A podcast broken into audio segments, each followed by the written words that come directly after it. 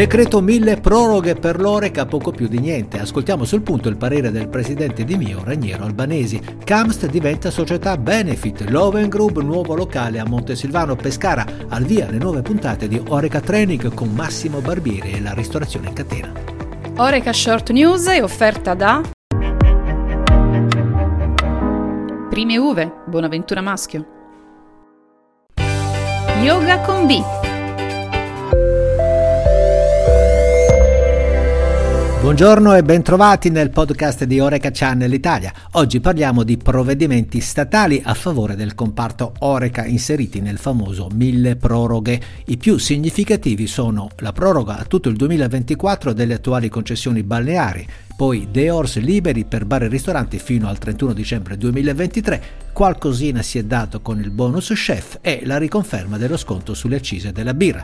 Gli sconti previsti, ricordiamolo dal decreto, sono del 50% per i produttori sotto i 10.000 ettolitri, del 30% tra i 10.000 e i 30.000 ettolitri e del 20% tra i 30.000 e i 60.000 ettolitri.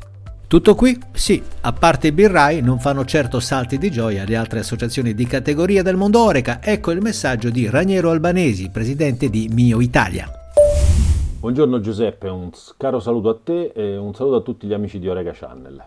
Eh, salti di gioia no, non credo che se ne possano fare.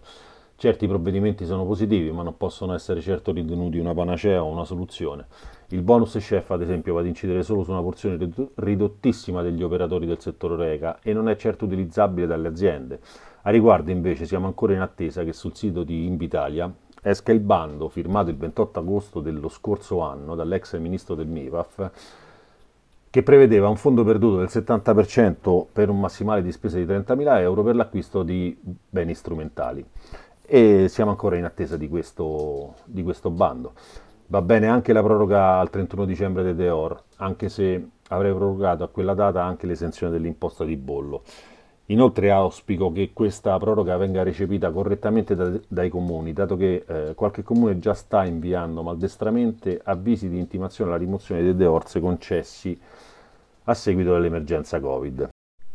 È vero che il fatturato del 2022 è in linea con quello del 2019, ma è anche vero che la marginalità netta non lo è affatto, ossia quello che resta in tasca non lo è affatto, questo a causa degli aumenti delle materie prime e dei costi dell'energia. Pertanto ben venga la riduzione delle accise sulla birra, ma mi aspettavo anche una sterilizzazione degli oneri di sistema riguardo ai costi dell'energia anche per aziende che hanno potenze installate inferiori ai 16 kW. Un caro saluto a te e a tutti gli amici di Norega Channel. Buona giornata. Bene, grazie Raniero, auspichiamo anche noi una maggiore incisività nelle azioni di governo per un settore come la ristorazione e l'oreca che, ricordiamolo, è uno degli asset portanti della nostra economia.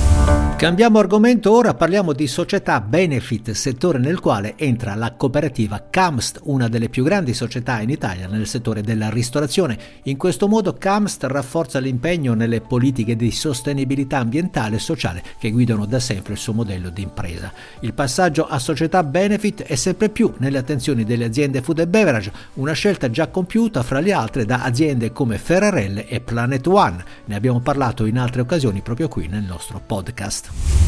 Nuove aperture, segnaliamo l'insegna Loven Group che inaugura un nuovo locale a Montesilvano in Abruzzo. Cresce così la catena che promuove il modello di ristorazione birreria in stile autentico bavarese, creato nel 2005 dagli imprenditori italiani Pietro Nicastro e Monica Fantoni. Oggi è presente in tutta la penisola con una trentina di locali a gestione diretta in franchising.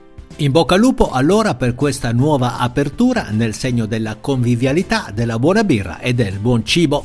La ristorazione in catena è e resta uno dei trend di maggior successo nel mondo Oreca. Anche per questo, a partire da lunedì 6 marzo, nella nostra rubrica Oreca Training, lanciamo una serie di video su come progettare, realizzare e gestire una catena di locali in franchising. I video formativi sono realizzati da uno dei massimi esperti italiani del settore, Massimo Barbieri, da non perdere.